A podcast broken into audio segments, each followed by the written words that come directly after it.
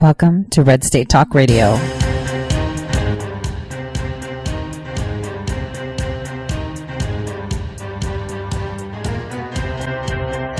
You're listening to Tori Says for the next hour. I'll be your host, Tori.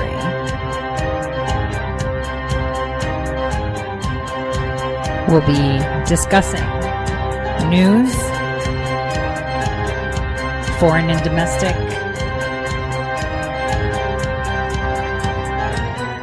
unfiltered news.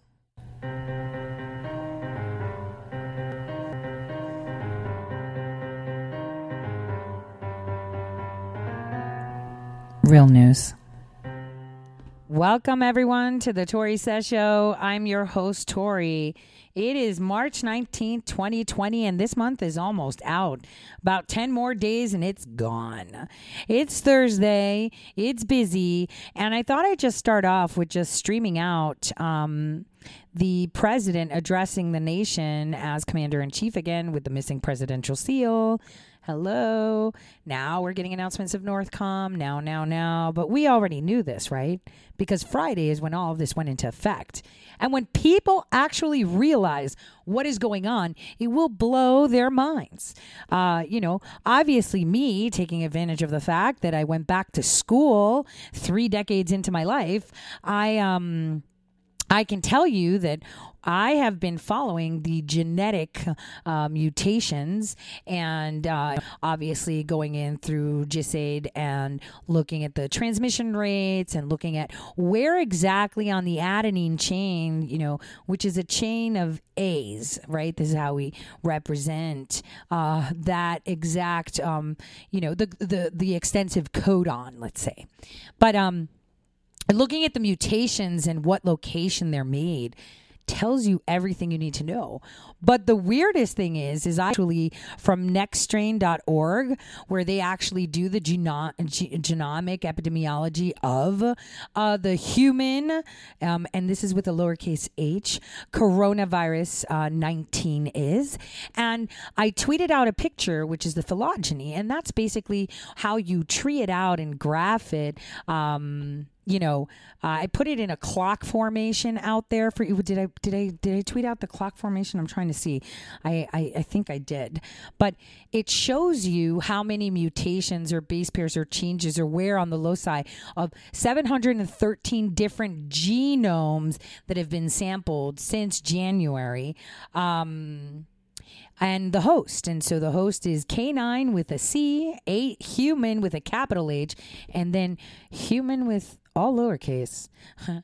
For those of you that are straw man, you kind of know what that means, but let's just listen to the president and we'll get into that because sometimes disclosure isn't the disclosure that we await and sometimes giving disclosure before disclosure is necessary can change the way we receive information. It's kind of like someone saying hey take a look at this picture. Doesn't it look like a rabbit? And all you look at is to look for a rabbit when you're not really looking at what is really there people are starting to see better and identify things better and are confused. I mean, you know, uh, just one example is Ellen DeGeneres came out and she was, you know, um, FaceTiming, talking about her games of games, but yet her shirt had the adenine sequence of COVID 19 on her sleeves and this weird devil picture on it, you know, that was drawn in all funky. And one will think, well, hold on a second. What? Yeah, they don't look well, do they? So which one are they? Are the are they the yellow statistic or the green statistic? Because we haven't seen any casualties of green yet. And green is go, and go is definitely not a lot of people, but yellow is. And this is why they're in pure panic. And a lot of people, that's in the eye of the beholder. We'll leave that for later on. So for now, let's take a listen to what our president and commander in chief right now is telling us with his team. Thank you very much. I think this is going to be a very important conference. and I'll get to that toward the middle. Uh, but I have a few things to report, and uh, want to thank you all for being here. And I have to say, I think with social distancing, that the media has been much nicer. I don't know what it is. All these empty, these in betweens. You probably shouldn't have anybody sitting behind you either. You know, you should probably go back. But I love it. It's so much nicer. But I shouldn't say that because you me now. Uh, thank you all for being here. And we continue our relentless effort to defeat the Chinese virus. Before I begin, I want to start by announcing that today we are bringing home another American citizen. It was a big thing, very big. Uh, Omar Fakhoury is on his way back to the. He's battling late stage cancer.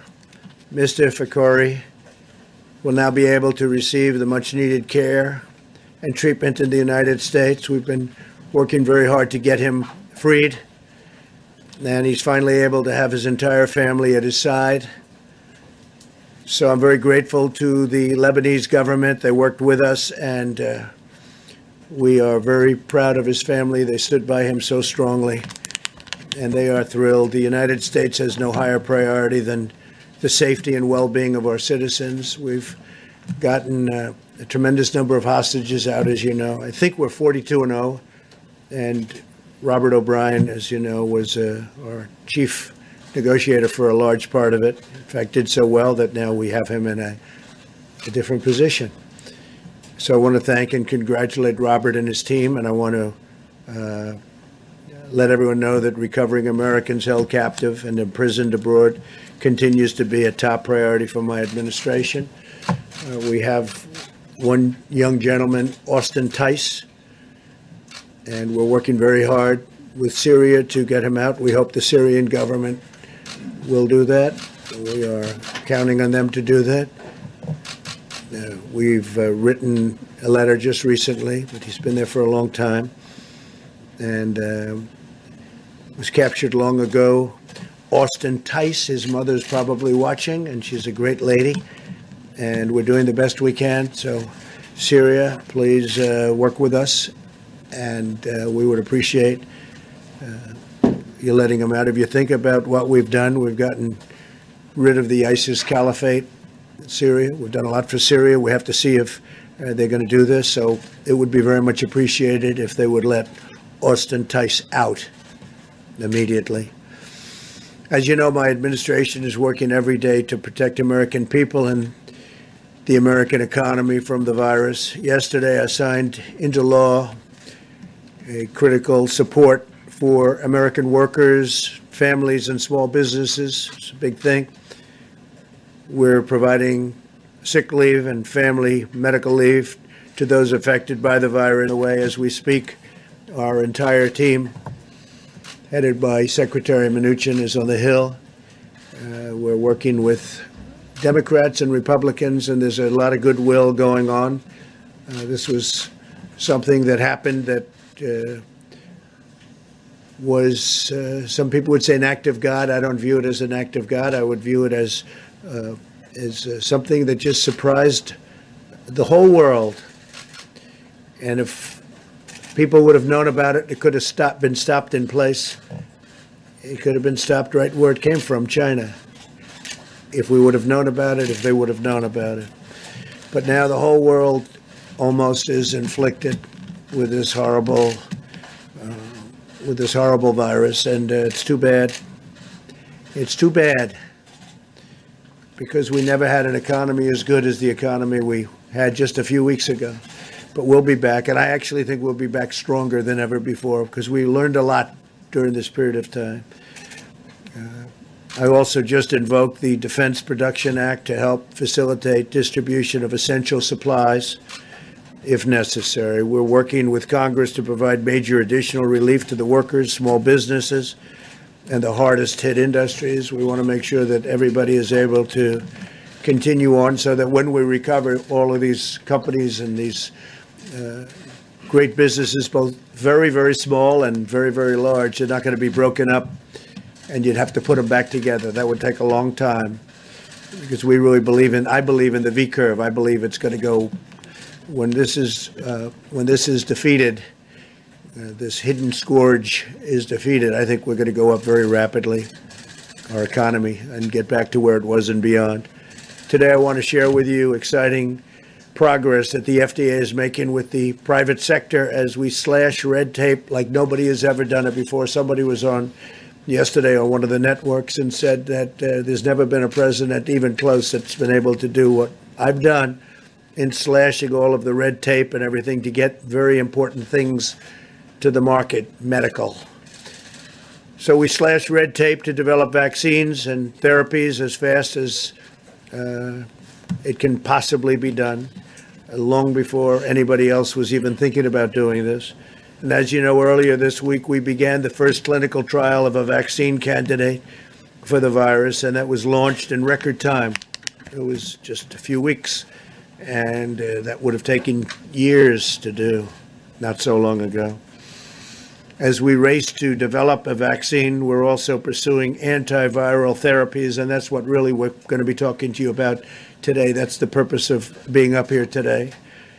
And to me, that's uh, even more important. The vaccine, by its nature, you have to have long tests because you have to make sure what goes into somebody's body is not going to do destruction, do bad things. So you need long tests.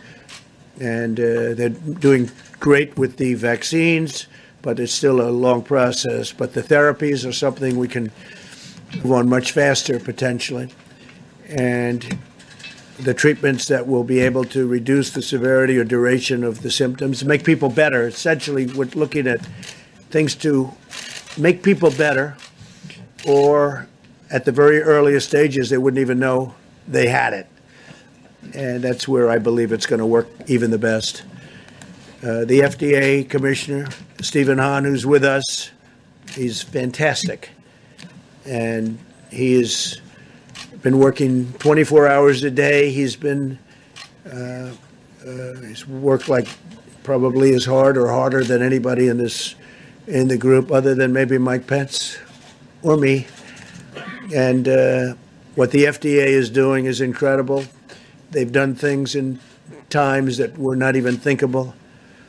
And I've directed the FDA to eliminate outdated rules and bureaucracy so this work can proceed rapidly quickly and I mean fast. And we have to remove every barrier. There were a lot of barriers that were unnecessary. And they've done that to get the rapid deployment of safe, effective treatments. And we think we have some good answers. We'll find out very, very soon. Clinical trials are already underway for many new therapies, and we're working on scaling these to allow many more Americans to access different drugs that have shown really good promise. We've had some really good promise. Uh, we will do so in a way that lets us continue to collect good data to know which medicines are safe, and which medicines are working the best. We have a couple that we're we're in really good shape on, uh, and that's for immediate delivery, immediate, like as fast as we can get it. The FDA has also approved compassionate use for a significant number of patients. You know what that means. We're also reviewing drugs that are approved abroad or drugs approved here for other uses. And you know, one of the things that I'm most proud of that I got was right to try. That's where somebody who's ill, somebody who's very sick, terminally ill usually, uh, in past administrations, we signed this a year and a half ago. You wouldn't be able to even think about getting any of the drugs that may be showing great promise now. And they've been trying for many decades to get this approved. And it sounds simple, but it's not because there's liability involved and lots of other things and I was able to get it approved working with Congress. Right to try. This is beyond right to try. What we're talking about today is beyond right to try. Right to try has been, by the way, a tremendous success. People are living now that had no chance of living, where we take treatments that would, things that, that would have to go through years of a process. And if somebody was terminally ill And I would say, why wouldn't they be able to try this? They'd go to Asia, they'd go to Europe, they'd go all over the world to try and find something. Or some people, if they had no money, would go home to die. They'd go home to die. They had no hope. Right to Try has been an incredible success. But this is beyond Right to Try. If treatments known to be safe in Europe, Japan, or other nations are effective against the virus, we'll use that information to protect the health and safety of American people Nothing will stand in our way as we pursue any avenue to find what best works against this horrible virus. Now, a drug called chloroquine, and some people would add to it hydroxy, hydroxychloroquine. So chloroquine or hydroxychloroquine. Now, this is a common malaria drug. It's also a drug used for strong arthritis. Uh, somebody has pretty serious arthritis. Uh, also uses this in somewhat different form.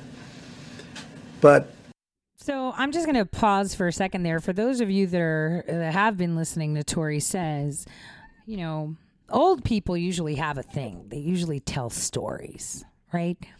And the reason they tell stories is not to, there's always a moral to a story, right? Just like the Andersen tales, right? So we were talking about how I reminisced meeting that South American guy that was experimenting uh, the relationship between HIV and malaria. And we also know that coronavirus acts in the same manner that HIV would. I mean, but whatever, right? No such thing as time travel. It is known as a malaria drug, and it's been around for a long time, and it's very powerful. But the nice part is it's been around for a long time. So we know that if it if if things don't go as uh, planned, it's not going to kill anybody when you go with a brand new drug, you don't know that that's going to happen. You have to see and you have to go long test. But this has been used in different forms, very powerful drug in different forms. And it's shown very encouraging, very, very encouraging early results. And we're going to be able to make that drug available almost immediately. And that's where the FDA has been so great. They uh, they've gone through the approval process. It's been approved, and they did it. They took it down from many, many months to uh, immediate. So we're going to be able to make that drug available by prescription or states. I spoke with Governor Cuomo about it at great length last night, and uh, he he wants to be uh, right on on the. He wants to be first on the line, and. Uh, so I think that's a tremendous. There's tremendous promise uh, based on the results and other tests. There's tremendous promise, and normally the FDA would take a long time to approve something like that, and it's uh, it was approved very very quickly, and it's now approved by prescription. Uh, individual states will handle it; they can handle it. Doctors will handle it, and uh, I think it's going to be. I think it's going to be great. Then we're quickly studying uh, this uh, drug, and while we're continuing to study it, but the studying is going to be also done in as it's given out to large groups of people, perhaps in New York and other places. We'll study it there. There are promising therapies produced by Gilead, and that's uh, remdesivir, remdesivir, and that's a drug used for other purposes that's been out and said very good results for other purposes, but it seems to have a very good result having to do with this virus. And that drug also has been uh, approved or very close to approved in that case by the FDA. And I can't tell you how much we appreciate what the FDA, these people are incredible patriots, and uh, the job that Stephen Hahn is doing. Dr. Hahn, who's one of the most respected doctors in the country, by the way, where we took him. I said, You sure you want to do this? Now, we didn't know that this was going to be uh, in the playlist, what happened here, but he really has stepped up to the plate wherever you are. Where is he?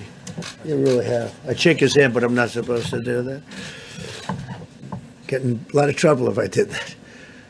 But he's been fantastic, and I thank you, Doctor. He's going to speak right after I'm finished. So, Regeneron again, uh, and uh, uh, is some is a company that's done fantastically well, as I understand, with Ebola and some other things. Great company, and they're looking at some very promising events also. So you have remdesivir, and you have uh, chloroquine and hydro hydroxychloroquine.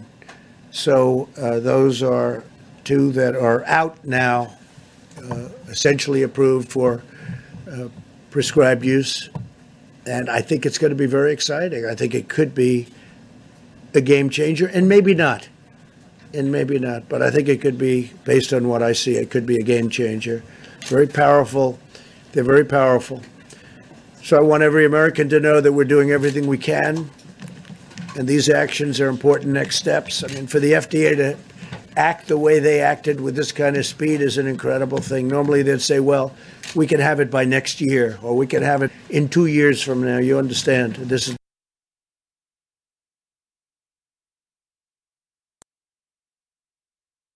the way normally it's like years and years and years.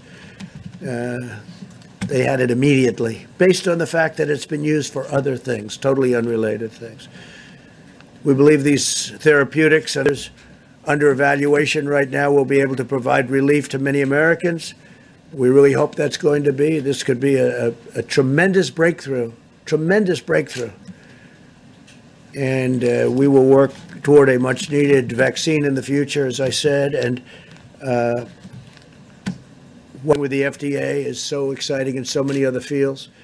Uh, so many things are happening. It's a very exciting time for for medicine, and uh, we appreciate that the American public has pulled together. They're really staying home, and uh, I think uh, there's tremendous spirit in this country right now. It's spirit like a lot of people have not seen. People have not seen anything like it for a long time, and that means Democrat, Republican. Uh, they're pulling together. I hope everything's going uh, good in the Hill. Maybe I shouldn't say this until I check out what's and they're trying to get things done. But most importantly, the American public has been incredible. We took the best economy we've ever had and we said, stop, you can't work. You have to stay home. You know, there's never been a case like this. Normally, you pay a lot of money to get things going. We're paying a lot of money to stop things because we don't want people to uh, be together so that this virus doesn't continue onward. So there's never been anything like this in history. There's never been. Nobody's ever seen anything like this.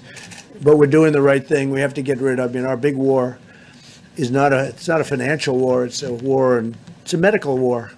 We have to win this war. It's very important. With that, I'd like to just introduce Dr. Stephen Hahn, and uh, he. Uh, again, I'd like to send back with Stephen our thanks to all of the people working in the FDA who are fantastic, talented people. We appreciate it very much, everything you've done, especially the speed that you got these uh, two elements, these two very important drugs passed. Thank you very much.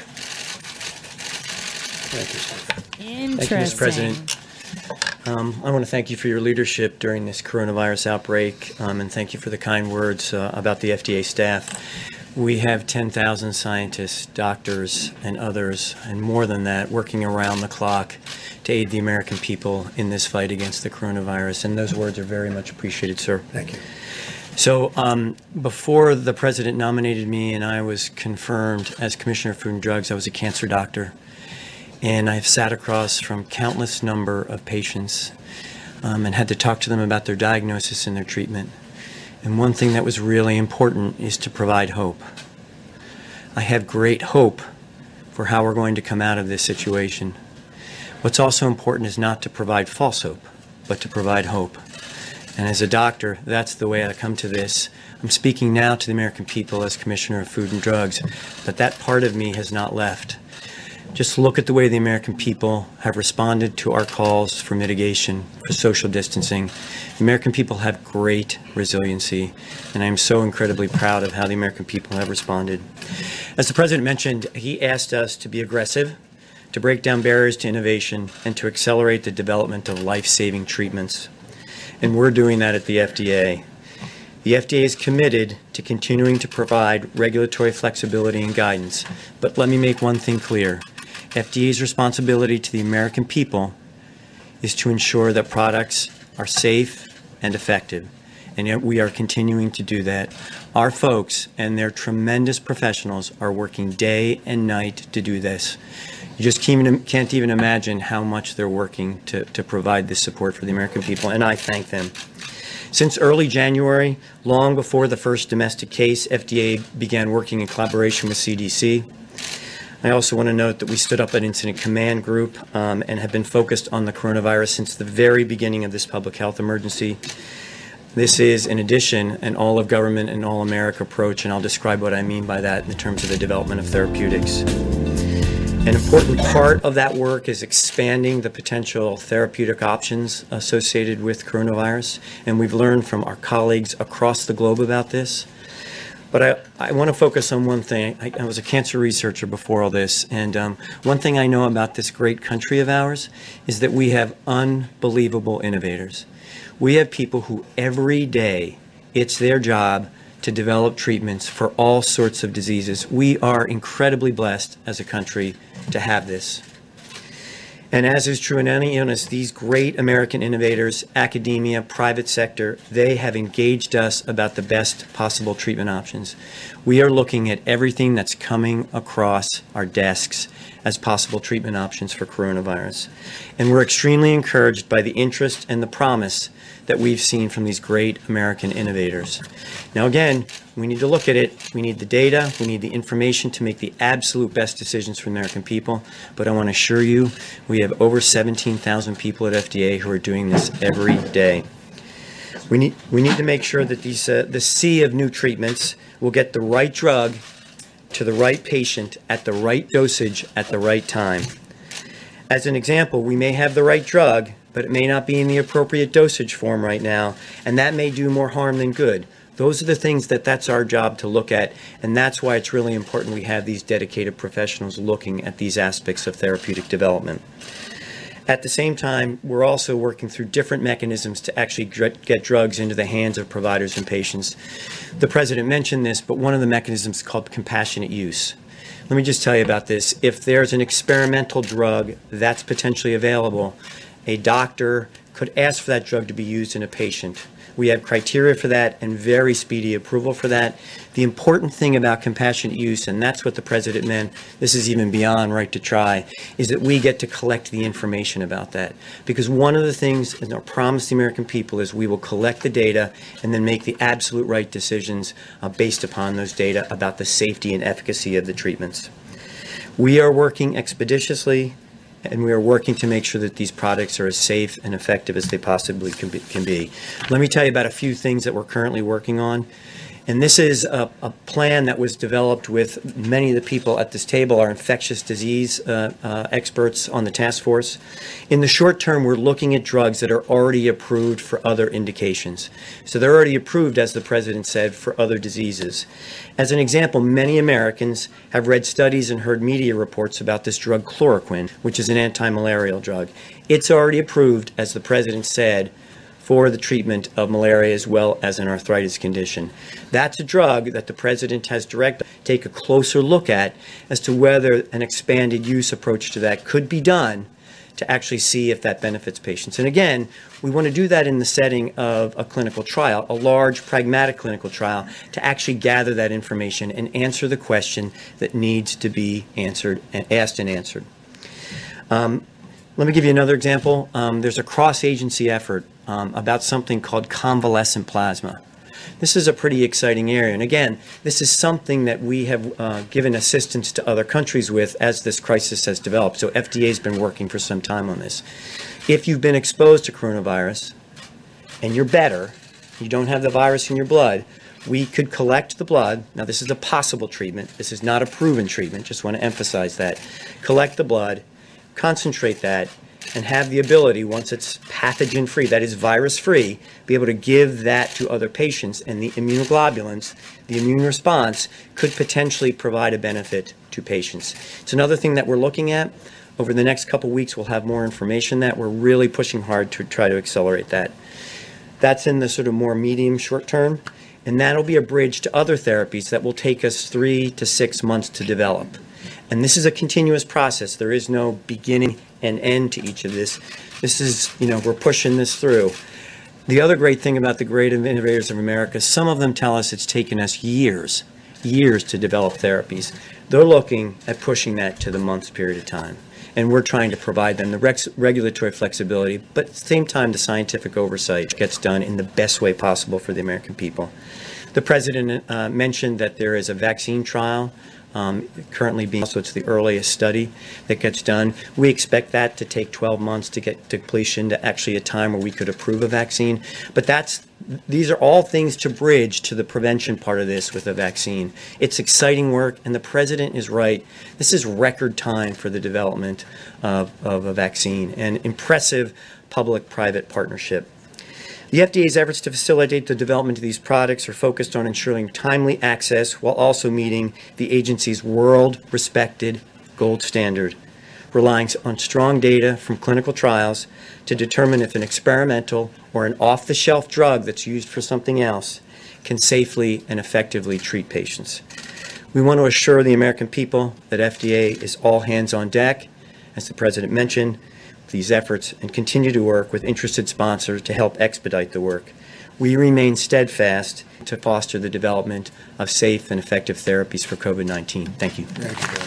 All right. Before we continue, I just wanted to tell you I'm actually going to, you know, uh, break down the medicalese, right? The medical terminology so you guys understand. And then now that, you know, we're talking about these uh, anti parasitic medications to be used to fight a virus, I can explain how this is used because we saw, let me, it has to do with your blood. So I'm going to uh, tell you that it has to do with boosting your blood because we have been using uh, malaria drugs in order to help people with lupus.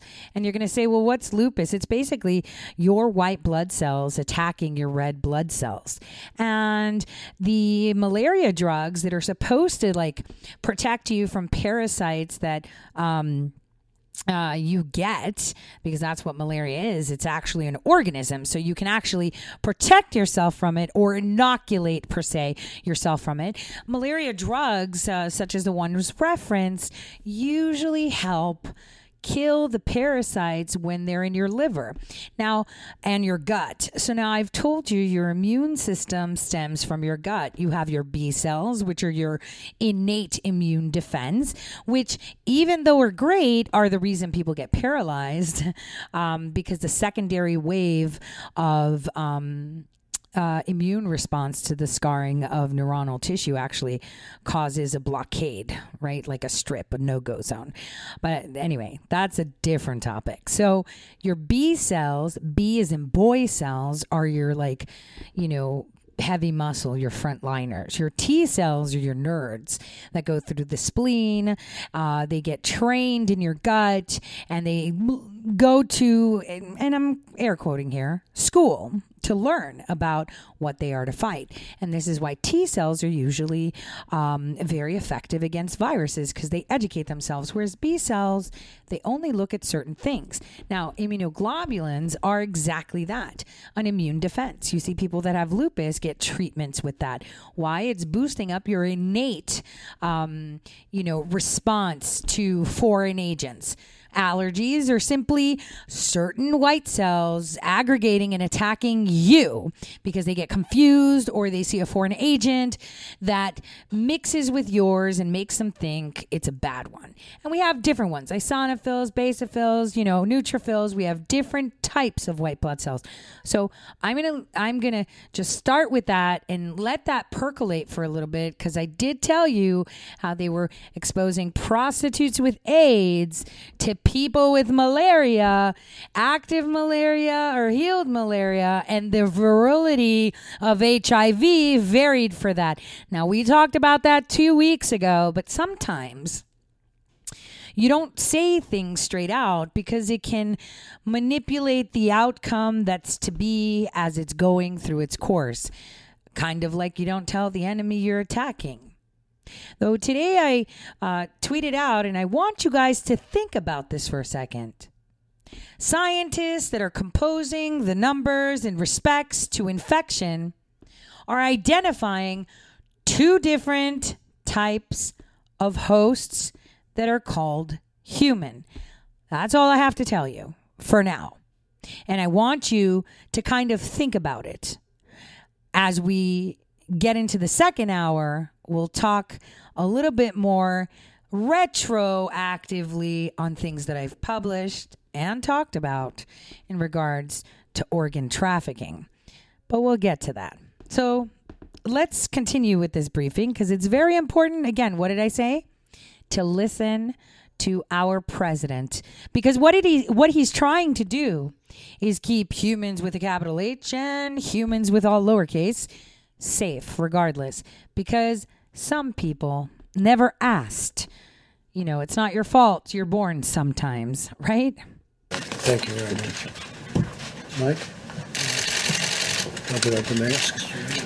Thank you, Mr. President. The uh, White House Coronavirus Task Force uh, met this morning, and on this very first day of spring, uh, we continue to make steady progress toward President Trump's objective not only to marshal all the resources of the federal government, every state government, every every local health official, um, but also to harness the power of the American private sector. And activities over the last day reflect all of those priorities.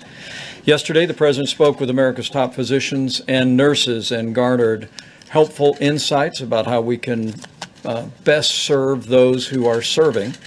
Americans that are dealing with the coronavirus. We also had a productive call with over 5,000 state and local officials uh, explaining uh, the federal government's approach and our strong and seamless partnership uh, with all 50 states and the territories.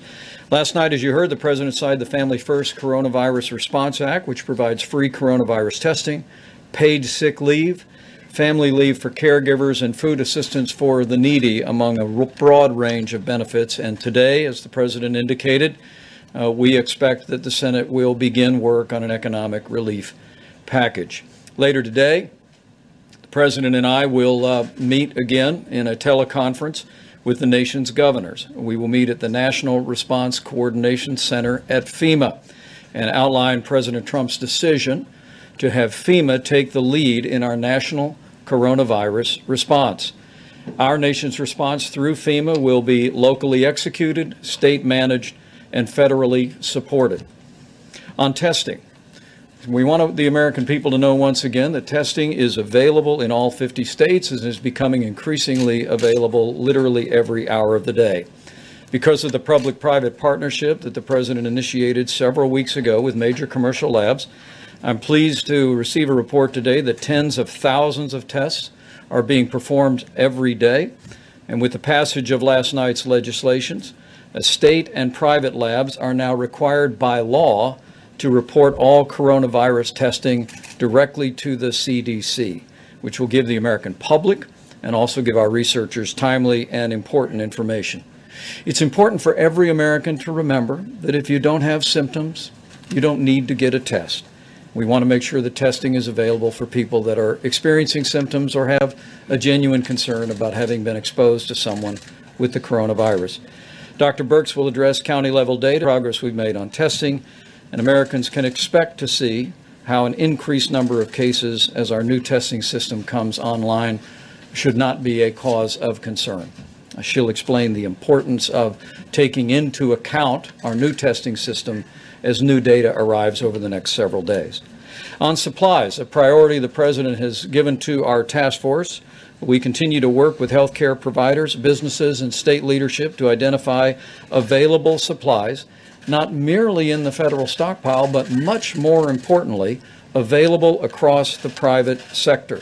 We're encouraged to see companies like Honeywell and 3M that I visited a few short weeks ago uh, take advantage of the changes in the law last night that allow the sale of industrial masks directly to hospitals. Those companies have now greatly increased by the tens of millions their production of so called N95 masks that will give our healthcare workers the protection that they need to, to minister to those that are dealing with the symptoms or the disease of coronavirus. I'm following uh, the signing of last night's bill. Uh, all of those masks now have liability protection, and the companies can sell industrial masks to hospitals. It is encouraging, as we called out yesterday, to see construction companies all across America that are, as we speak, uh, checking their supplies and donating those industrial masks to their local hospitals. And I know I speak on behalf of the president, uh, who spent a lot of time as a builder, when we thank builders across America for partnering with our local healthcare officials. On the subject of ventilators, uh, we're working with healthcare providers around America and, and suppliers. And I'm, we're encouraged to learn that we've literally identified tens of thousands of ventilators that can be converted to treat patients.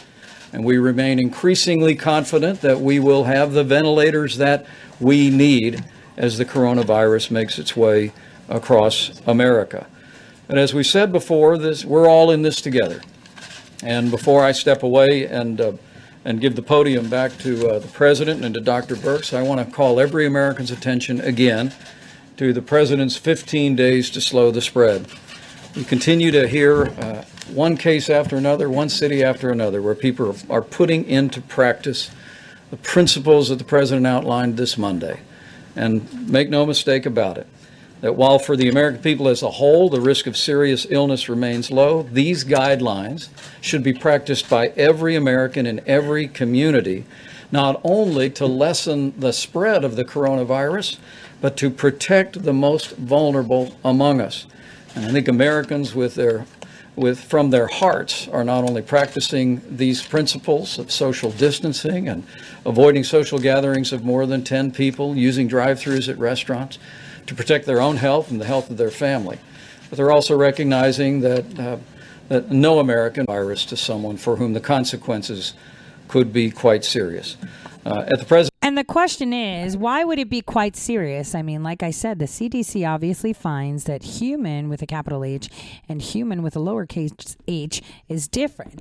But what is the difference with our elderly than it is with our more younger generations that are not as prone to having been infected? It is interchangeable parts, surgeries, and compromised immune systems. Again, if you're not at your best, you're not going to be, be able to fight it off. I mean, statistically, I myself is uh, is in a very bad position if I was to get even an average flu or a cold or a pneumonia or anything, I have more chances of dying from a pneumonia uh, than you do if you're healthier than me because I have underlying conditions. Uh, that's what it is. Yet one will ask, well, Tori, you keep going out and doing stuff. Yeah, but that's because uh, I am looking into how the coronavirus works. I'm actually getting into the database that scientists have. I'm actually looking at the loci. I'm looking at the, uh, you know, the codons and the switches and where exactly we're having the mutations and trying to compare that with the DNA genetic makeup or whatever information I can find about the person who spread it. Now, I'm going to tell you how we have our own novel versions, but the most incredible the most mutated form as of today that we have on this planet is actually in Brazil. And just so you know, in Europe, it wasn't in Italy that we had the first mutated. Um, you know, version. It was actually Belgium, and it was after Belgium that had two different strains identified that it spread to France and Italy and the UK. So you then have to ask yourself geographically where the virus is in Italy. What do we have that's very different to other places? Think Turkey, for example, says, Oh, we don't have anything, and they're spraying everything down, right? They've reported that they have 98 cases, but only one death. And hold on, nine, one in 98 is like super bad. Okay. That's a lot of people dead. So they're not testing because if you don't test, then you don't have results and you can't see the mortality. So identify location, location, location, location, and then identify host. Host is the person that hosts the virus and gets it out. I've said it before. The virus that I have, if I give it to you, will be me with a little extra, you know, will be the virus with a little Tori. But it will not cause shifts, shifts in the loci, the where we're seeing it. The codons won't be transposed. It is very, very interesting. And so the science behind it is mind blowing. And you know it's even more mind blowing? That it's going more and more and more and more in the direction of who's the host. Because according to the statistics, human with a capital H is more of a victim than human with a little capital H. And will someone say that's aged human? No. Host is a host. Regardless if you are a two year old or a 20 year old or a 200 year old, you're still a human, right? Not change of host. Then you would go into age range. So I want people to just look at what is happening carefully. Now let's listen to the president again. President's direction will continue to marshal all the resources of government at every level. We'll be reiterating that strong partnership with America's states this afternoon. I'm skipping over to gov- him. I'm skipping over straight to him. Dollars in order to address shortages in equipment and other infrastructure there. You just signed two legislative packages. They say it didn't directly give money to address this issue. Why not? And will you commit to making sure We're sure they get looking the at money that they issue directly with them, and we're looking at that issue very directly. Will you make sure and We're commit to looking at it very them the money directly. Well, we're going to do our best on it, but uh, we're working with Democrats and Republicans on that. We're looking at that very specifically. Can you bottom line people, when can Americans expect their lives to go back to normal? Will that not happen until there's a vaccine? I hope very soon. We'll see. Uh, This is uncharted territory, as you know. Uh, We think we have ideas. It doesn't help to say what the ideas are. I would hope very soon. We're, uh, we're, we've pulled together as a nation. People are, for the most part, doing what they're supposed to be doing. Uh, The social distancing is very interesting, a whole new term that's become a hot, it's become somewhat of a hot term, but people are listening and they're, and they're really doing a great job. This country is an amazing country. Uh, I think you're up to 141 different countries right now, so it's very uncharted territory. Could have could have been stopped. Could have been stopped pretty easily if we had known, if everybody had known about it uh, a number of months before people started reading about it. You said you didn't. Excuse me, excuse me. Uh, before we started reading about it, we could have it could have been stopped in its tracks. Unfortunately, they didn't decide to make it public, but uh, the whole world is suffering because of it. You did say a few days ago, though, you did have a sense that this was a pandemic that was coming. So why was the United States not prepared with more testing? We were very supplies? prepared. Uh, the only thing we weren't prepared is the uh, the media. The media has not treated it fairly. I'll tell you how prepared I was. Uh, I called for a ban from people coming in from China. Long anybody thought it was. In fact, it was your network. I believe they called me a racist because I did that.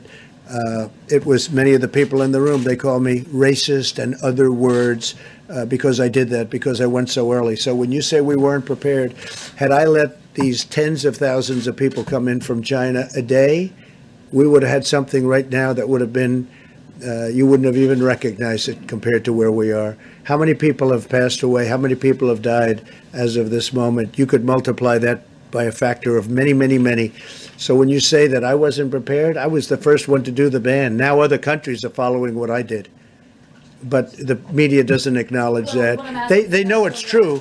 They know it's true, but they don't want to write about it. Yeah, go ahead. Tommy, questions you, and I then ask one for the medical question? professionals. Um. I wanted to just follow up on, on John and Caitlin's question. So it's not just masks. Doctors are saying now that they are desperate for other personal protective gear, gloves, uh, other equipment. Uh, governors are saying that they don't have access to respirators and they're terrified. What is your reticence about invoking the Governors are supposed to get it, the states are supposed to get it, but we're helping the states. Look, for years they bought them, and now all of a sudden they're coming to the federal government.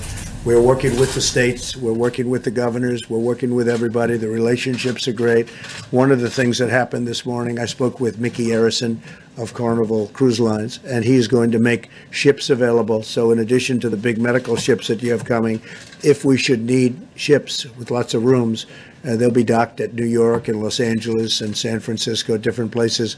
So I want to thank Micky Arison. That's Carnival Cruise Lines. But I mean, what is your reticence about invoking the Defense Production I've done it. But, but you, you've said that you don't I've done want it, yeah. If, it. if we find that we need something, that we will do that. And you don't know what we've done. You don't know whether or not we've ordered. You don't know if we've invoked it. You don't know what's been ordered, what's not been ordered. I can only tell you, I can only tell you that, uh, as an example, masks, nobody ever heard of the number of masks that's been ordered. They're being made now, and many are available now. Uh, But people, I think, in the media probably don't know that. Uh, Go ahead. Thank you. Could you explain the gap in, for the American people and what you're saying here today about there being tens of thousands of tests available, about how there being a huge amount of masks available, and what we're seeing on the ground, which is really the opposite of that. People are people are saying that they can't get tested even when they have symptoms. People are saying that they doctors are telling us they don't have access to, to vital equipment. Can you explain that that gap? Uh, Well, I can't, I, I cannot explain a gap. I'm hearing very good things on the ground, and we're dealing with, love. they had to ramp up. They had an obsolete system, and they had a system simultaneously that was not meant for this. It wasn't meant for this. Nobody knew there'd be a pandemic or an epidemic of this proportion. Nobody's ever seen anything like this before.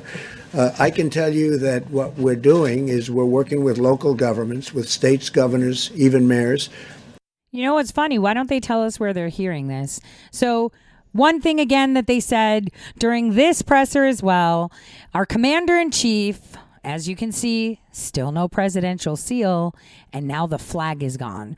So, we are fully under martial law at the moment. He is speaking to you from a position of commander in chief, and this is why he has his task force.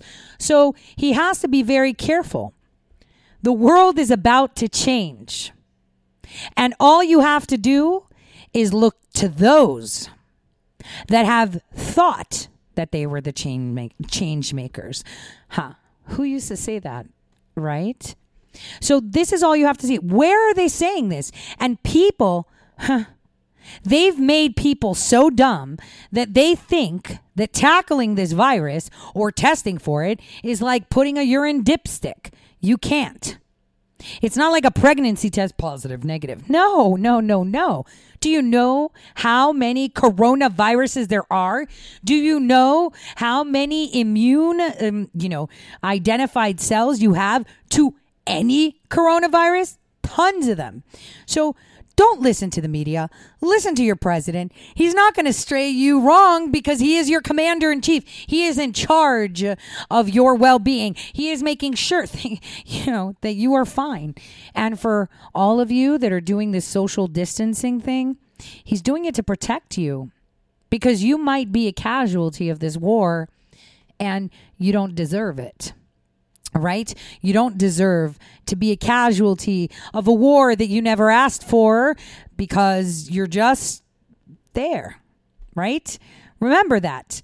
This is what he's protecting you from. Now, like I said, I'm im- immunocompromised. I won't go out, not because I'm worried about the coronavirus, because, you know, I, as a scientist, had fun analyzing my own genome.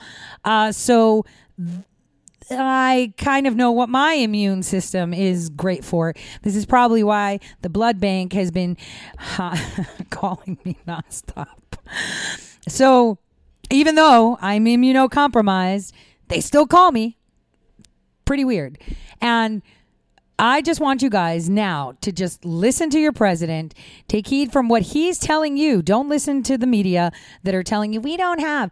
We can have a billion kits.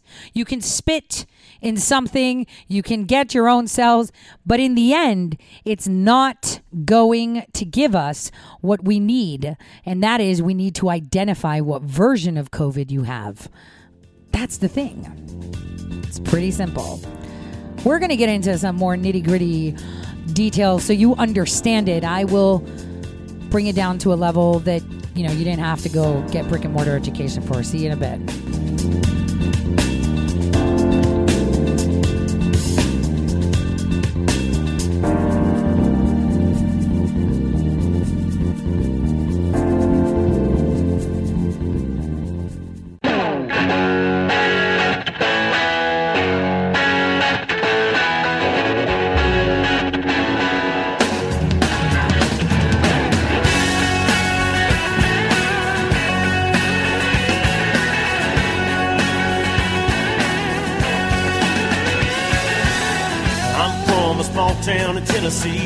Long way from the suits in D.C. But close enough now to see this mess. Where I stand, the mound's getting steeper. They grab a shovel, dig the hole a little deeper, just to bury my kids right up to their necks.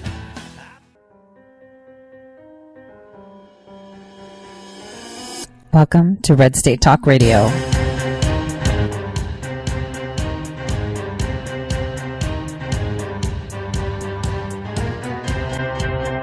You're listening to Tori Says for the next hour. I'll be your host, Tori.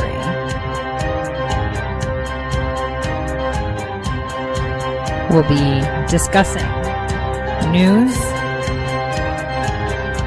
foreign and domestic, unfiltered news.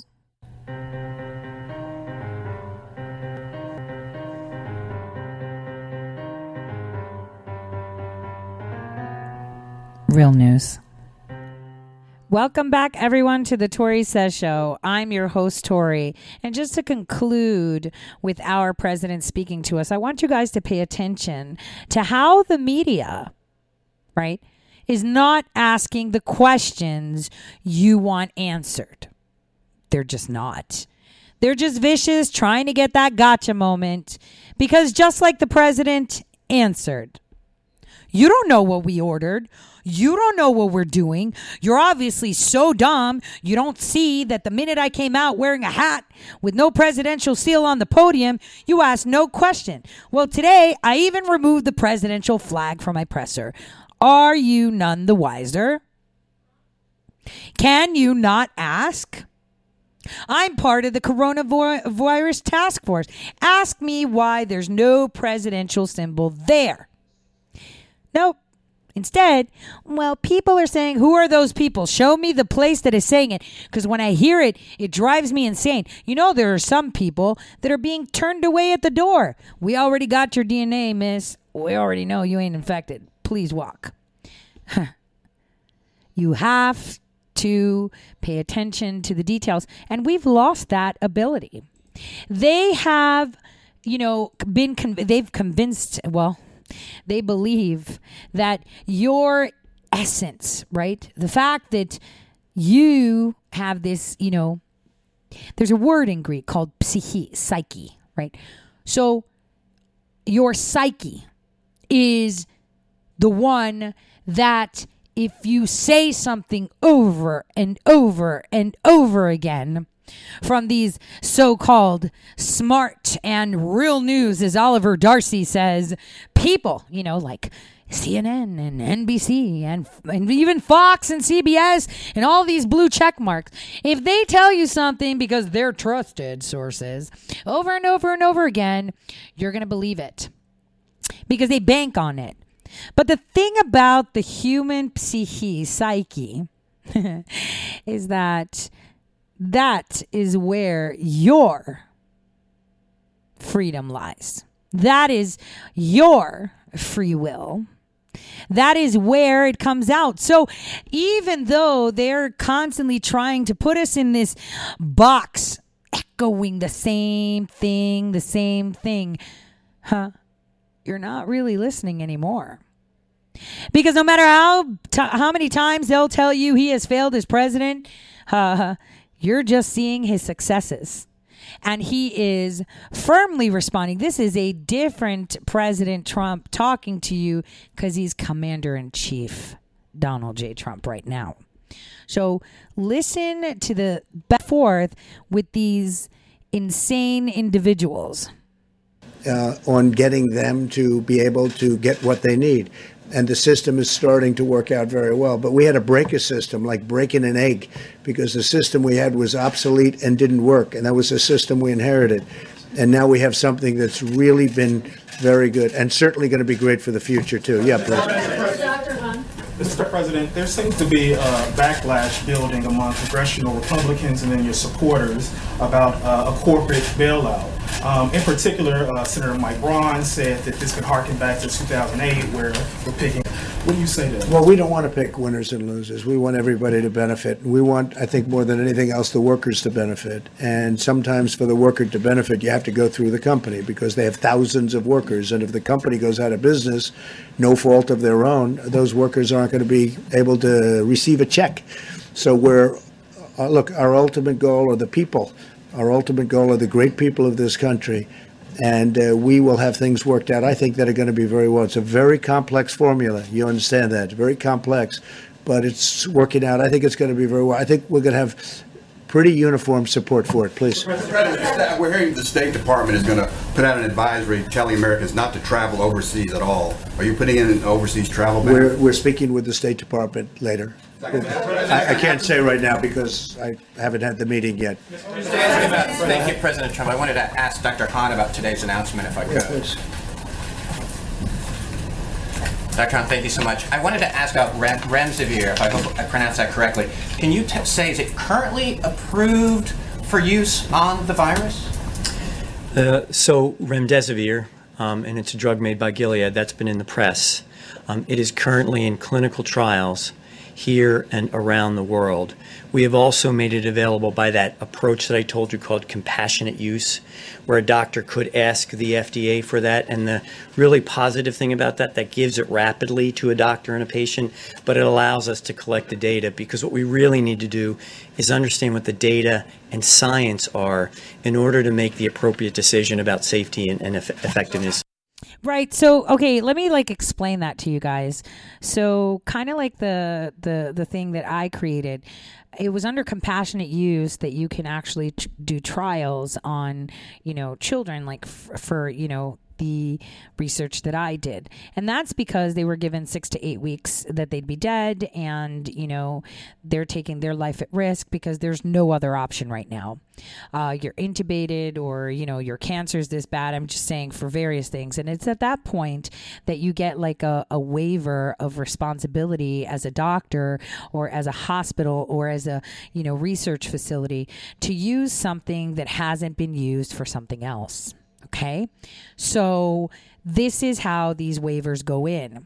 Now, as he said, and I'm going to repeat again, it's all about collecting the data and analyzing it in order to be able to apparently find the safest use, et cetera, et cetera, etc.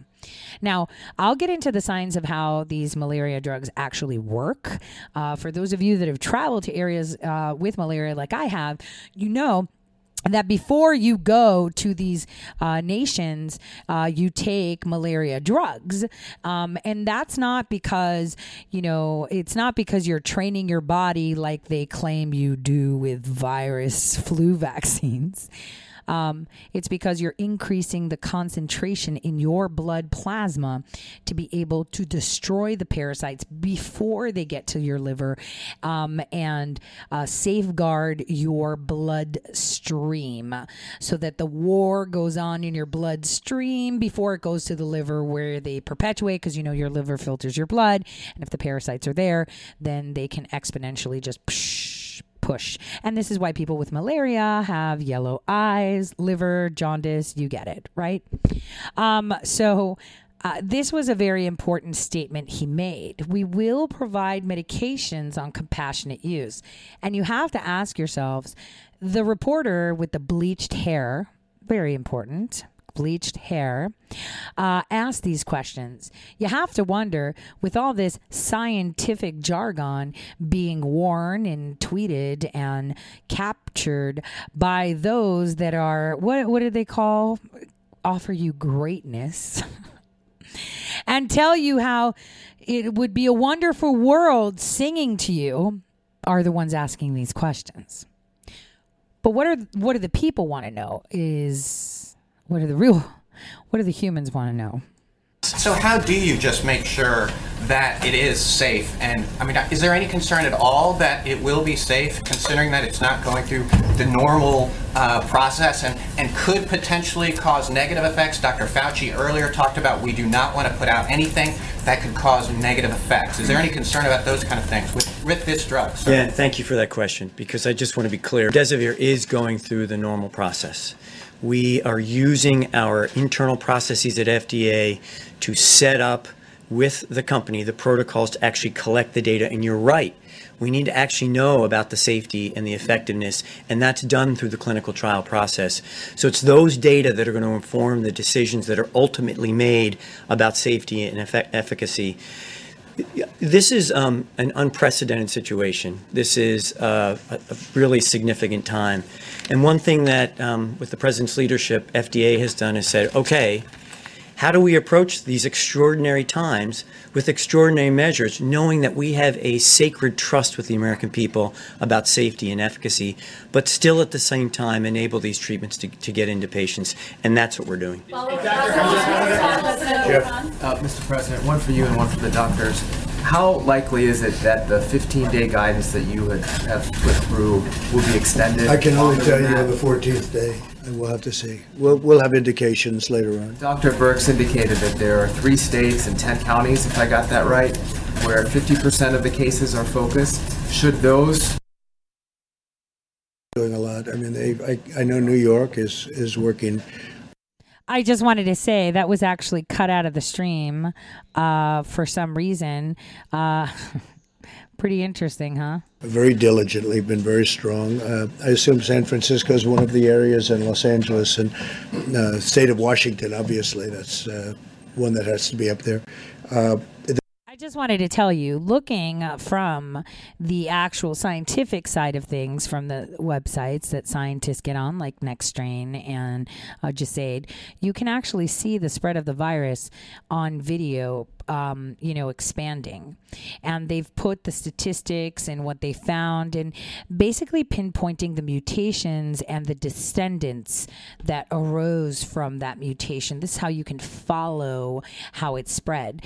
Um, now, I can tell you that after China, we had a remote pop up in LA, a remote pop up in Australia and a remote pop up in Finland, or was it? It was Sweden, sorry. And then two remote pop ups in Belgium. And then it began to spread. Now, another thing you should ask yourself is where in the world is Barack Hussein Obama? I just thought I'd throw that out there. They're all working very hard to to uh, quarantine, uh, or words just about the equivalent of quarantine. What is your plan, sir, for moving for the government as well to start doing more teleworking? Uh, we are, and we're doing, uh, we're using uh, the medical term of telemedicine, and it's been incredibly busy and really, you know, where people don't have to, I mean, some people can't do it anyway. They can't get up, they can't see a doctor. But we're using this, and it's been telehealth, different names, and I will tell you that it's been really successful. It's helped a lot of people out where they don't have to, and they can't, and even from a safety reason, if they are uh, positive, they are, if they are feeling poorly. Uh, they can't do it, or we don't want them transmitting anything to anybody else. Mr. President, if I could, on, on China, they reported for the first time since the outbreak, uh, no new cases over a 24-hour period. Do you have any reason to disbelieve them? And second to that, uh, the National Security Council yesterday put out a tweet very critical of the Chinese government, saying the Chinese Communist Party suppressed initial reports on the Chinese virus and punished doctors and journalists, causing Chinese and international experts to miss critical opportunities to prevent a global pandemic. Could you expand? Well, it would have been much better uh, if we had known about this a number of months earlier. It could have been contained to that one area in China where it started. And certainly uh, the world is paying a big price for what they did, and the world is paying a very big price for not for not letting them come out. Everybody knows that. We all know that. Uh, believing what they're putting out now, I hope it's true. Who knows? But I hope it's true. I really do.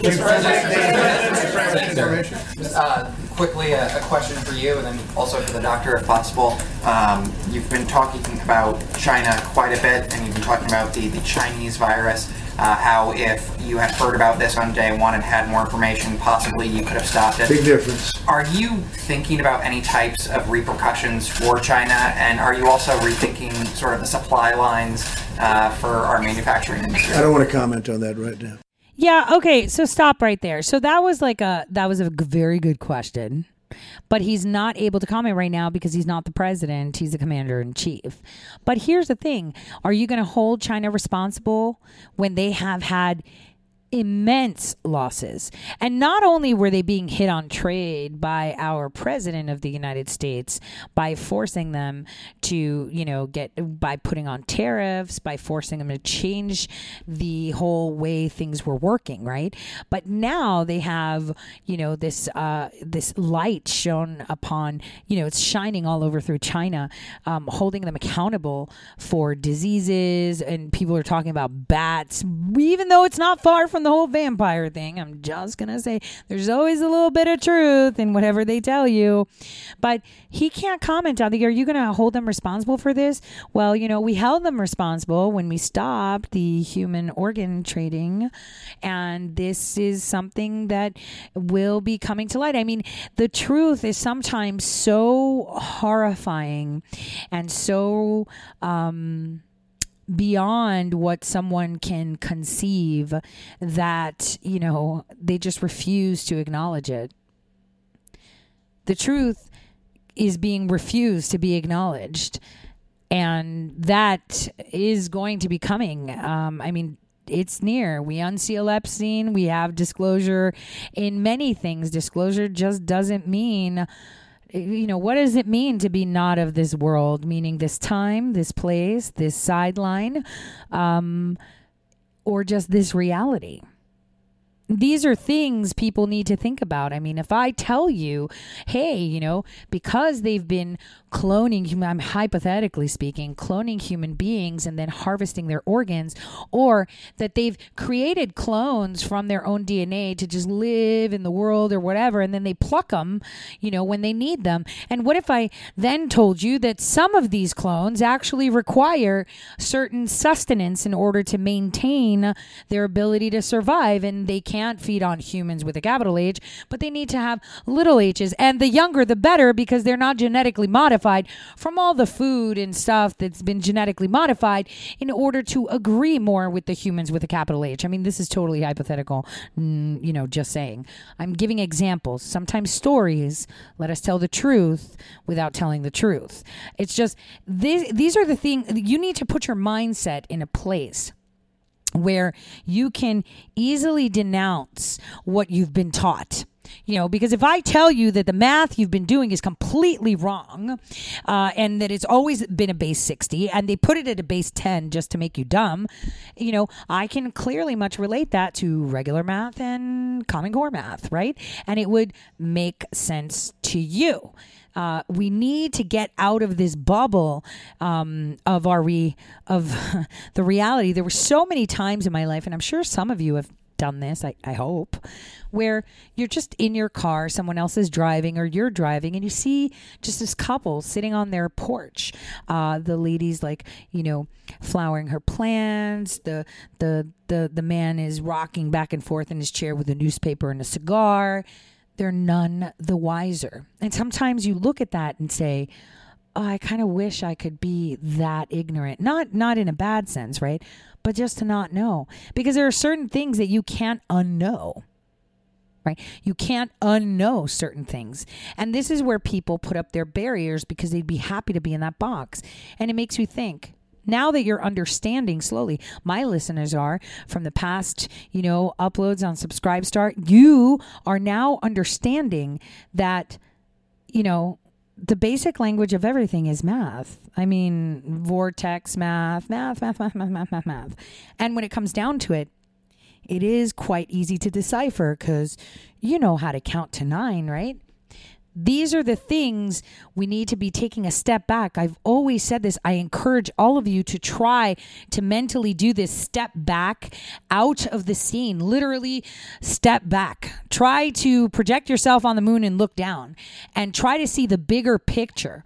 Because once you actually um, focus on that, what you're going to hear now is going to make more sense to you.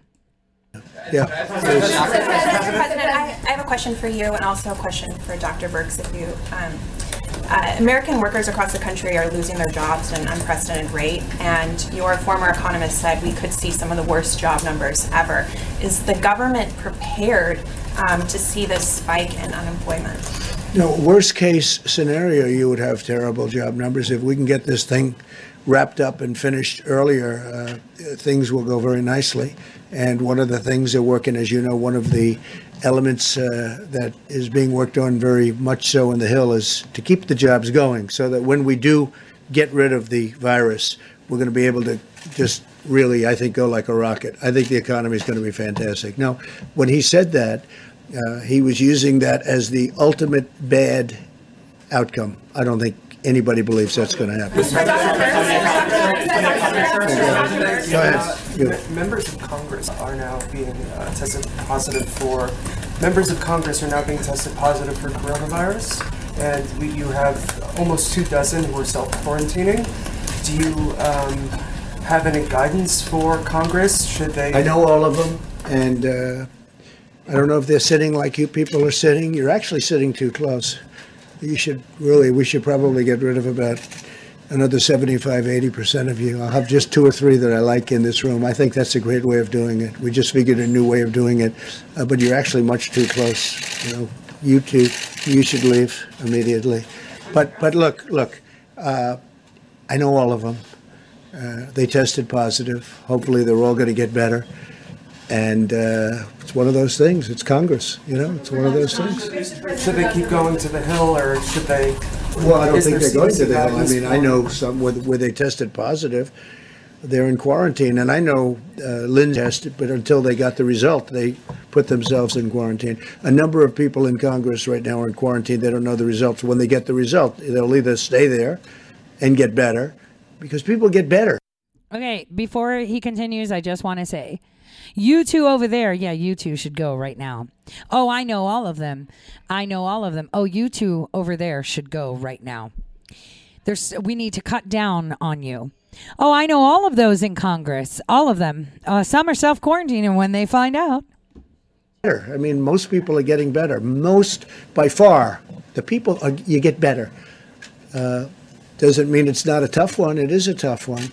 But no, when they, uh, many people in Congress have felt not perfect, or they met somebody that wasn't perfect. It turned out to be positive, and uh, they've put themselves in quarantine. And I think they, I think Congress has behaved unbelievably well in that regard. Mr. President, on, on the stimulus, sir, given what is happening to the economy, do you think a trillion dollar stimulus is enough? We'll know about that uh, later on. We'll see what happens. It depends how long. So much depends on what's going on in this room in terms of uh, the medical.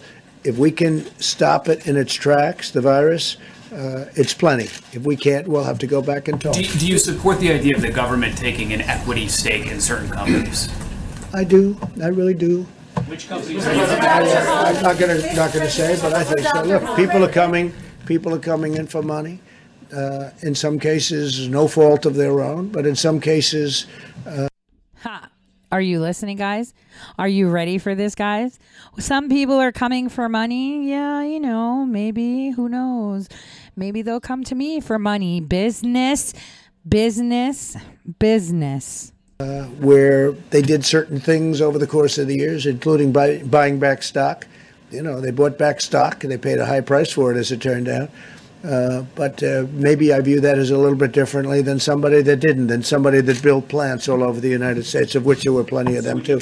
Airlines or Boeing, or what, what are you thinking Uh, of? we will be helping the airline industry. We will be helping the cruise ship industry. We probably will be helping the hotel industry. We'll probably be where where jobs are created.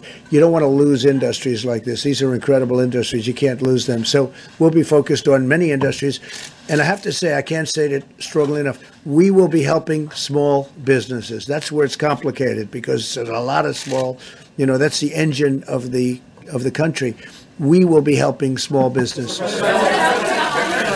Dr. Hahn, Mr. President. These two members of Congress that have um, tested positive for coronavirus. These will be votes that you need to pass this $1 trillion stimulus package for the economy.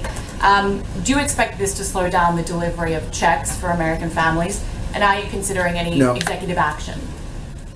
Uh, There could be. We're looking at a couple of things that I could do. Hopefully, won't need it, but we can do. was- There's a lot of executive power.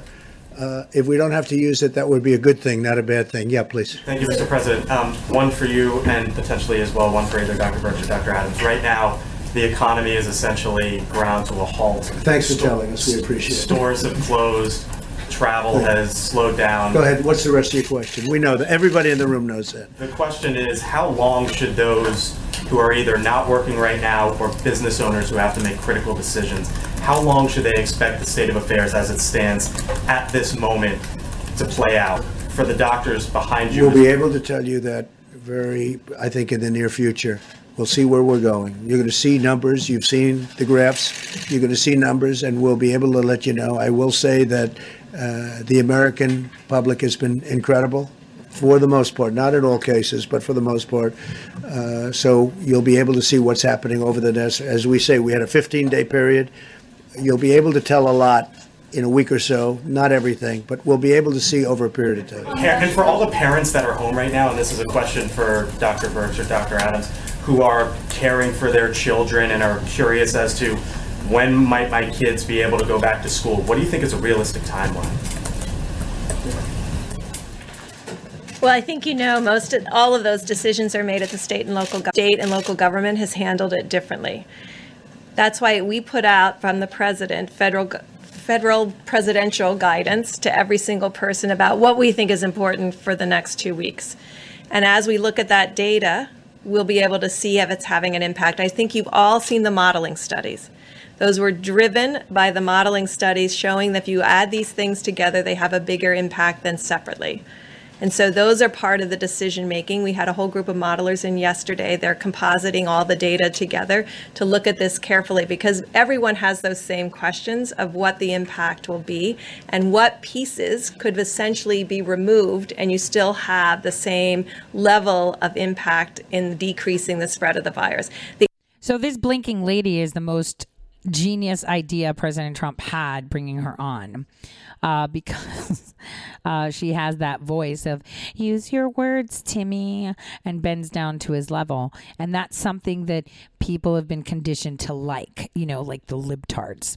Now, I am going to um, leave that with you for a second, right? While we listened to what Lindsey Graham, who reconciled, by the way, testing negative, um, what he had to say about the virus. six to eight weeks before we hit our peak and start to come back down. I, I just wanted to also say Dr. Adams, who's the Surgeon General, has not left the flank side of the President of the United States. This guy is awesome. I'm just going to say he's awesome. But we believe that if people uh, isolate and, and stay in groups of under 10, we believe if people avoid non essential travel, we believe if people stay home from work or telework, that those are all effective ways to prevent the spread of virus. We're looking at South Korea, we're looking at Italy, we're looking at everywhere cases have popped up. And again, the scientists feel very comfortable that these mitigation efforts will have an impact. But they require cooperation. They require 50 to 70 percent of the country really cooperating and doing their part. And that's what's most important right now. Well, there you've got the Surgeon General on this program about 90 minutes ago talking about isolating. Somebody who knows exactly what that is like is South Carolina Senator Lindsey Graham. He's the chairman of the Senate Judiciary Committee. He's uh, out of his self isolation. Uh, he got the test, it was negative. Senator, for the people who are watching and worried about this self isolation that they're going through right now by not uh, being, you know, close to other people, Right.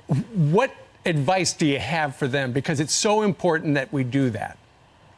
Well, what are we trying to accomplish here? America's under attack by a virus. We're moving to a wartime footing. How do you kill the virus? You deny human contact.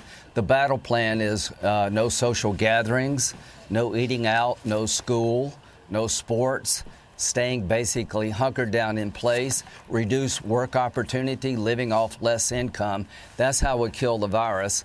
Unlike 9 11, where 1% of the America's been fighting the terrorist, 100% of us are foot soldiers in this battle. Mhm. So if you're out of work, the Congress is going to try to give you a paycheck, not a one time check.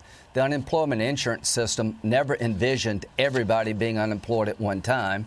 The Small Business Administration never envisioned all the small businesses needing loans. So, this package we're working on called Phase 3 is designed, in my view, to give people income to get through this. Okay, Senator, so many people at home don't understand everything that's going on in Washington. We've heard phase one, we've heard phase two, now you're mentioning Right. phase three. We've heard the Defense Production Act. Chuck Schumer has a plan. Will you tell us what what's going to happen? Who's going to benefit from all of this? If you're out of work, you need pay. So here's what I'm working on with Democrats. In South Carolina, you can apply for unemployment insurance. The maximum payment is $326 Ainsley before taxes. That's not nearly enough to get through this. You may be hunkered down for six to eight weeks, maybe even longer. So, what if the federal government supplemented unemployment insurance payments all over the country? I'm willing to pay 75% of people's income up to $80,000 to get us through that. This, this ought to be enough money to get us through this next six to eight weeks. Senator, I think that's you got to raise that threshold a little bit because I know for couples 150, for like singles 75. I mean, if you make $150,000, you take home about 90. You have three kids. Uh, I believe that they have to be addressed too. Yeah, the middle yeah, well, class the- matters. Yeah, the family unit. I mean, the bottom line here is that we're trying to restore people's income. Before the virus, you had an income, right? Uh, if you weren't working, you were on unemployment or you were on welfare. After the virus, you're not working. I want to restore your income. I don't want to give you $1,000 and say good luck. I want an income stream. It either comes from your employer. I'm willing to lend, uh, let every employer in the country borrow money to make payroll as long as they do payroll. And I'm willing to increase unemployment benefits so you can get most of your check. Senator Graham, you know, uh, what is going on right now in Washington is something that we haven't actually seen happen much over the last couple of years, and that is uh, you're talking to the Democrats, Democrats are talking to the Republicans, Yeah. stuff is getting Yeah. done. This Yeah. is what everybody in America needs you to do right now, and it looks like you're right. You know, Congress is rising to the occasion. Yeah, the, the impeachment debacle has been replaced by the spirit of 9 11. I think America's under attack. It's under attack by a virus that can be destroyed if we stay away from each other. The virus needs human contact to survive. All of this social distancing, distancing, staying out of school, not going out to eat is going to kill the virus over time. But Republicans and Democrats have one mission in phase three, in my view, is to make sure that you get most of your income. If not all of it, most of it. And how do you do that? You can do it through loans to businesses, you can do it, do it through the unemployment mm-hmm. insurance system, but we have to work together like people are at home. And I think they get that. Senator, I got to ask you uh, there's a story in the Washington Post today that Jared Kushner is running a parallel relief plan with the vice president. They're on separate tracks and working against each other, not on the same page. You talk to the president as much as anyone. Is this, in fact, true? It would be news to me. Uh, this is a wartime president. I talked to him last night. Uh, he is going to try to come up with a battle plan to kill the virus as soon Let's as possible. Let's hear that again. It would be news to me. Uh, this is a wartime president. I talked to him last night. This is a wartime president. But wait a minute. We're not at war, are we? Are you understanding now? He's telling you this is why my show only needs to point out what they're telling you. That's all I have to do is point out what they're telling you. I, I don't need to uh, comment on it. They're doing a great job. It's just that we've lost the ability to listen to actually listen to what they're saying.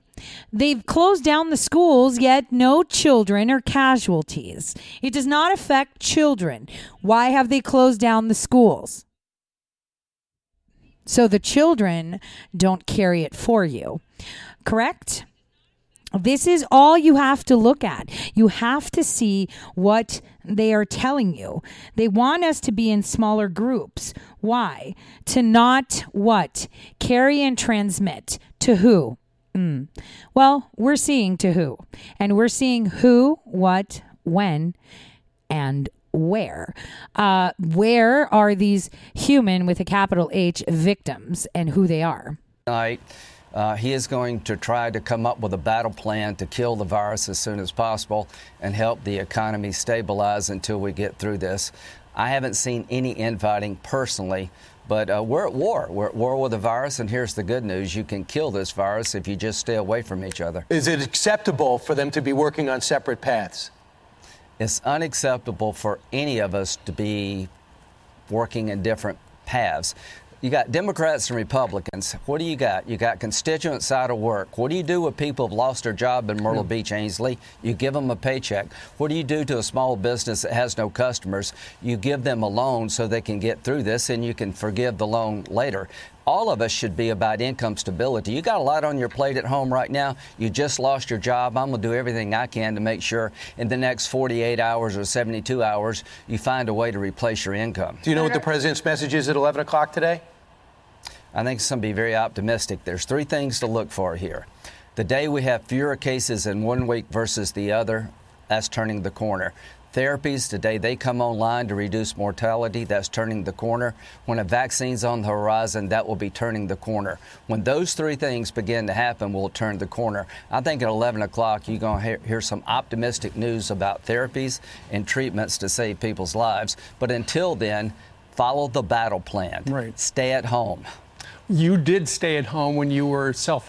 Follow the battle plan. Stay at home. So Brian Stelter's really, really upset that um, tiny news station OAN, which probably has better ratings than CNN, if everybody carried it, um, is uh, you know putting out whatever news they don't like because they're supposedly big, and you should listen to them, not someone else, because they know best. Now. I think one thing that we should talk about is the two members of Congress that test positive for coronavirus. Before I jump in to tell you how these uh, malaria drugs can work into um, helping those humans that may or may not be the target. Uh, because in every war, there are casualties that are at no fault of their own. Mario Diaz Balart has tested positive for the coronavirus, as well as Utah Democrat Ben McAdams. Here is the letter sent by the Capitol attending physician on that. Senator, it reads the Office of Attending Physicians identified the offices and locations that were found to be at risk, and they have been treated by the architect of the Capitol. Other instances where the affected members may have briefly come into contact with other colleagues on the House floor would be considered to be low risk exposures and no additional measures are required other than for them to report any illness should they become ill. What is your response to those two members of Congress now testing positive and where this all goes next for you and your colleagues? Well, Sandra, this raises a critical issue, which is after 9 11, lots of work was done here to provide for Congress to meet and vote somewhere other than the Capitol in the event there were a successful attack on our Capitol. But they never came to agreement on emergency procedures that would allow the Senate or the House to vote remotely. That's now being actively debated. Um, I've reached out to the affected members of Congress and conveyed my concerns to them and their staff, but, you know, frankly, the Capitol is almost empty right now. Um, almost all of my staff is working remotely. The rest of the Delaware congressional delegation staff is working remotely. We are practicing social distancing, and uh, many are sheltering in place and teleworking. But frankly, we don't have a provision that allows us to take up and pass some of these significant uh, bills that provide support uh, for families and workers and communities. We also need to pass, Sandra, a bill that would allow for vote by mail. I've introduced one yesterday. It's being led by Senator Wyden. In the middle of the Civil War, in the middle of the Second World War, we were able to carry out elections and get ballots to our troops in the field and allow them to still vote. We just saw the Ohio primary delayed abruptly. We need to make sure we're making provisions and providing resources so that our elections at the state and federal level aren't interrupted by this pandemic. Oh, they're just trying to get ahead of that mm, in Mar- during martial law, right? Of course, the Democrats going to complain about it.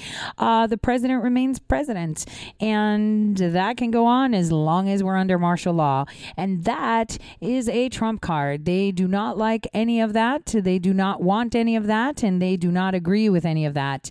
Coons came out and made it clear. Now, I want to jump to this morning's Fox briefing where they're talking about younger Americans make up significant portion of coronavirus hospitalization. Though I wanted to make mention how Maryland's governor was like, "Hey, can you guys stop shooting each other so you don't fill up the hospitals?" But how come, you know, Chicago's mayor, for example, doesn't make the same, you know, announcement, you know, because uh, almost 99% of uh, shooting related deaths in the United States are in Chicago, you know, in a state where you're not allowed to have guns and a city, of course. So that's that's pretty curious. Um, again, where in the world is Obama? Hussein, where are you at? Maybe he's with Jack somewhere in Africa. Who knows? Actually, between the ages of 20 and 54. Here to talk about it is Dr. Peter Hotez, Dean of the National School of Tropical Medicine and Professor of Pediatrics and Molecular Virology and Microbiology at the Baylor College of Medicine. Doctor, good morning. Good morning. You got all that in. yeah, we want to make sure we get all that right. You've been on before. You've been very uh, kind of a voice of reason and calm, and it's important because we're getting this new data uh, that suggests that maybe this virus is hitting more young people than we expected. How do you make sense of that? Yeah, absolutely. And we Um, what was I just saying about the schools closing? Yeah, they're carriers, but are they the ones that are going to have the fatal outcome? started got a hint of that when we saw what was happening in Italy. So the epidemic in Italy started looking a little bit different from what we saw in China. So in China, we only heard about older individuals uh, or those with debilitating uh, illness, and, and that became kind of the narrative. And now what we're seeing is a different pattern where we still have that same population at risk, but more than expected younger adults. Uh, so uh, this was true in Italy. It looks like it's true in France. And we're still early in this epidemic, uh, up to around 10,000 cases in the United States. But so far, Yeah. unfortunately, that's a pattern we're seeing. Lots of young adults. So it looked like about a third of those 20 to 44 years of age, third of the hospitalized patients are 20 to 44 years of age. Yeah, let's get let's show the data and then make sense of it. So what you're referring to, the CDC study showing hospitalization by age range, 9% in the hospital 85 or older, 25% 65 to 84, 18% 55 to 64 and on, 20 to 44, 29% uh, of the hospitalizations. And then real quick, the study showing the range of fatality rates, 85 and older, 10 to 20% fatality. Down at the bottom, 20 to 54, less than 1%. So there are maybe more young people than we expected in the hospital because of the coronavirus, but still very low mortality rate for them. But nonetheless, this is scary for all age groups. Kind of walk us through that numbers and what do you take away? What's Yeah. Let me just decompress this for you. More people that are young are getting this kung flu, but they're not dying from it. Whereas less people are actually getting the kung flu as they age. But if they get it at a larger, you know, when you're older, you die more than likely.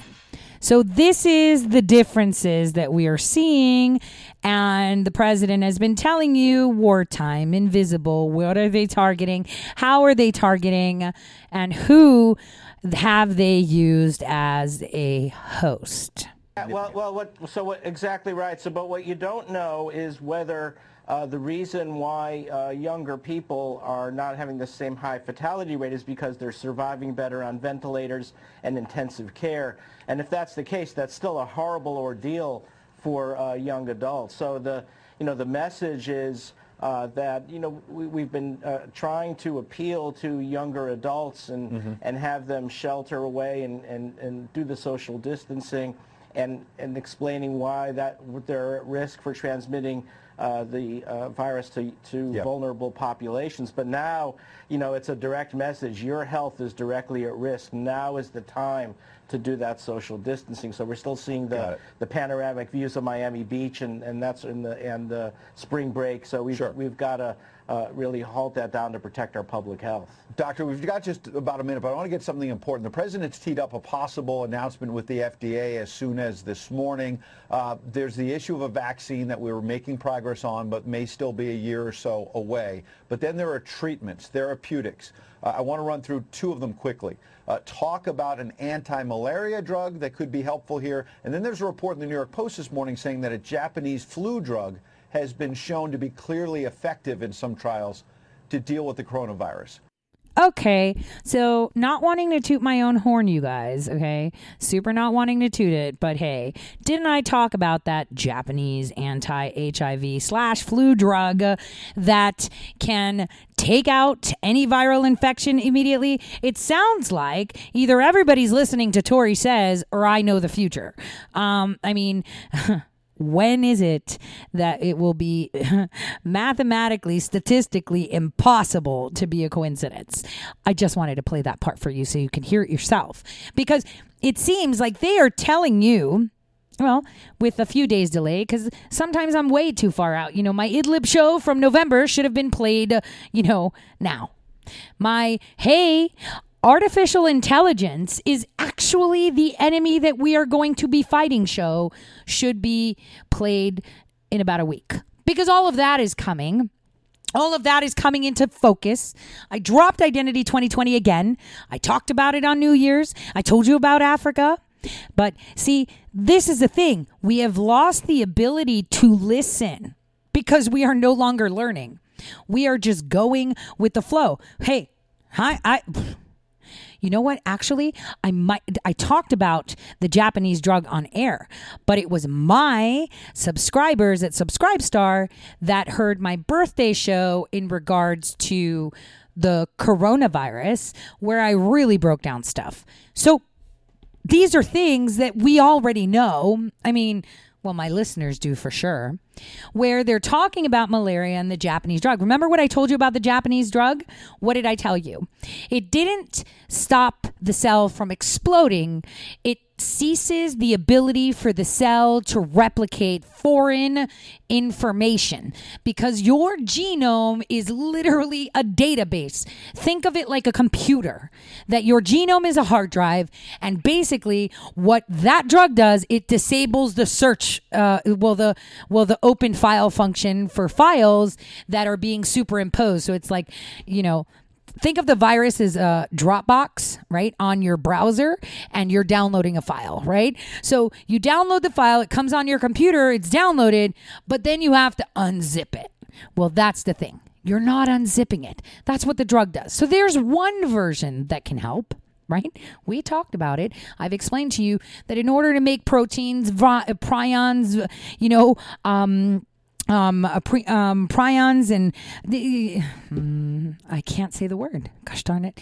But let's just say baby viruses. okay. I have to be very careful sometimes what I say because sometimes if you say too much, you alter the, the path. And maybe it's a good thing that people listen to my shows a little bit later, catch on a little bit later, and then rewind because then they learn it to be able to identify later. And it's not like I'm saying something that I'm just conjuring. I mean, they're telling you too. You're just not listening. So, at that at this point let me explain to you uh, what malaria is so malaria is a disease um, it's an infectious disease that um, is given to you by a mosquito you know um, blood uh, they actually inject you with it and it's a parasite so, kind of like if you eat really bad sushi that has parasites, or you eat uncooked pork, you have a tapeworm. You know, I could really use one of those. But I have seen someone trying to get out a tapeworm, and it's not fun. So, um, yeah. Change my mind on that one right quick. But anyway, that was just a joke. I'm trying to be funny because the situation right now needs a little bit of humor. Because we've brought this upon ourselves in essence by um, well we didn't. And yes we did. Uh, not a lot of human beings on this planet uh, asked to be in the dark. N- you know and it only takes that one person right? It only takes that one person to hold that one candlelight that makes the other person jealous and want to have candlelight too, right? Uh, that's how things come to light, right? And right now, we are at wartime for God, country, and humanity. It is such a big war that, you know, it's really hard for someone to digest it all. So, let's talk parasites. Parasites are not viruses, they're actually organisms, right? They latch onto you and they repopulate, right? And this is what uh, malaria does, right? Malaria, uh, it is the. Um, uh, it's called it's part of the plasmodium group. It's a single-celled organism right? And basically what it does is it goes into your blood and it travels through your blood to your liver where they kind of like grow up and then just go everywhere right? And this is why you get yellow eyes and you know you get you know jaundice and you have seizures and then a coma because they just go everywhere. So um, the way people test is by having antigen. What's an antigen? I guess you would test to see if you've started to create antibodies to fight it. I'm just making it as simple, um, as simple as possible. Now there are. Um, malaria is actually found by using uh, like if i withdraw your blood and look at it under a microscope uh, you know i'll be able to see it. And um, with antigen based um, diagnostic tests right to see if you test positive for it um, that you have antibodies to you know um, uh, for it. Also, you know, we use um, PCR to check uh, the parasite's DNA. Uh, you know, there's so many ways. Now, obviously, to prevent malaria, peep uh, the uh, you know your doctor if you're traveling somewhere, and I've done this a few times. What they do is is that they give you medication uh, in order to build up enough of it in your body, right? Like um, chloroquine, hydroxychloroquine, plaquenil, whatever you want to call it, um, you know, generic or whatever.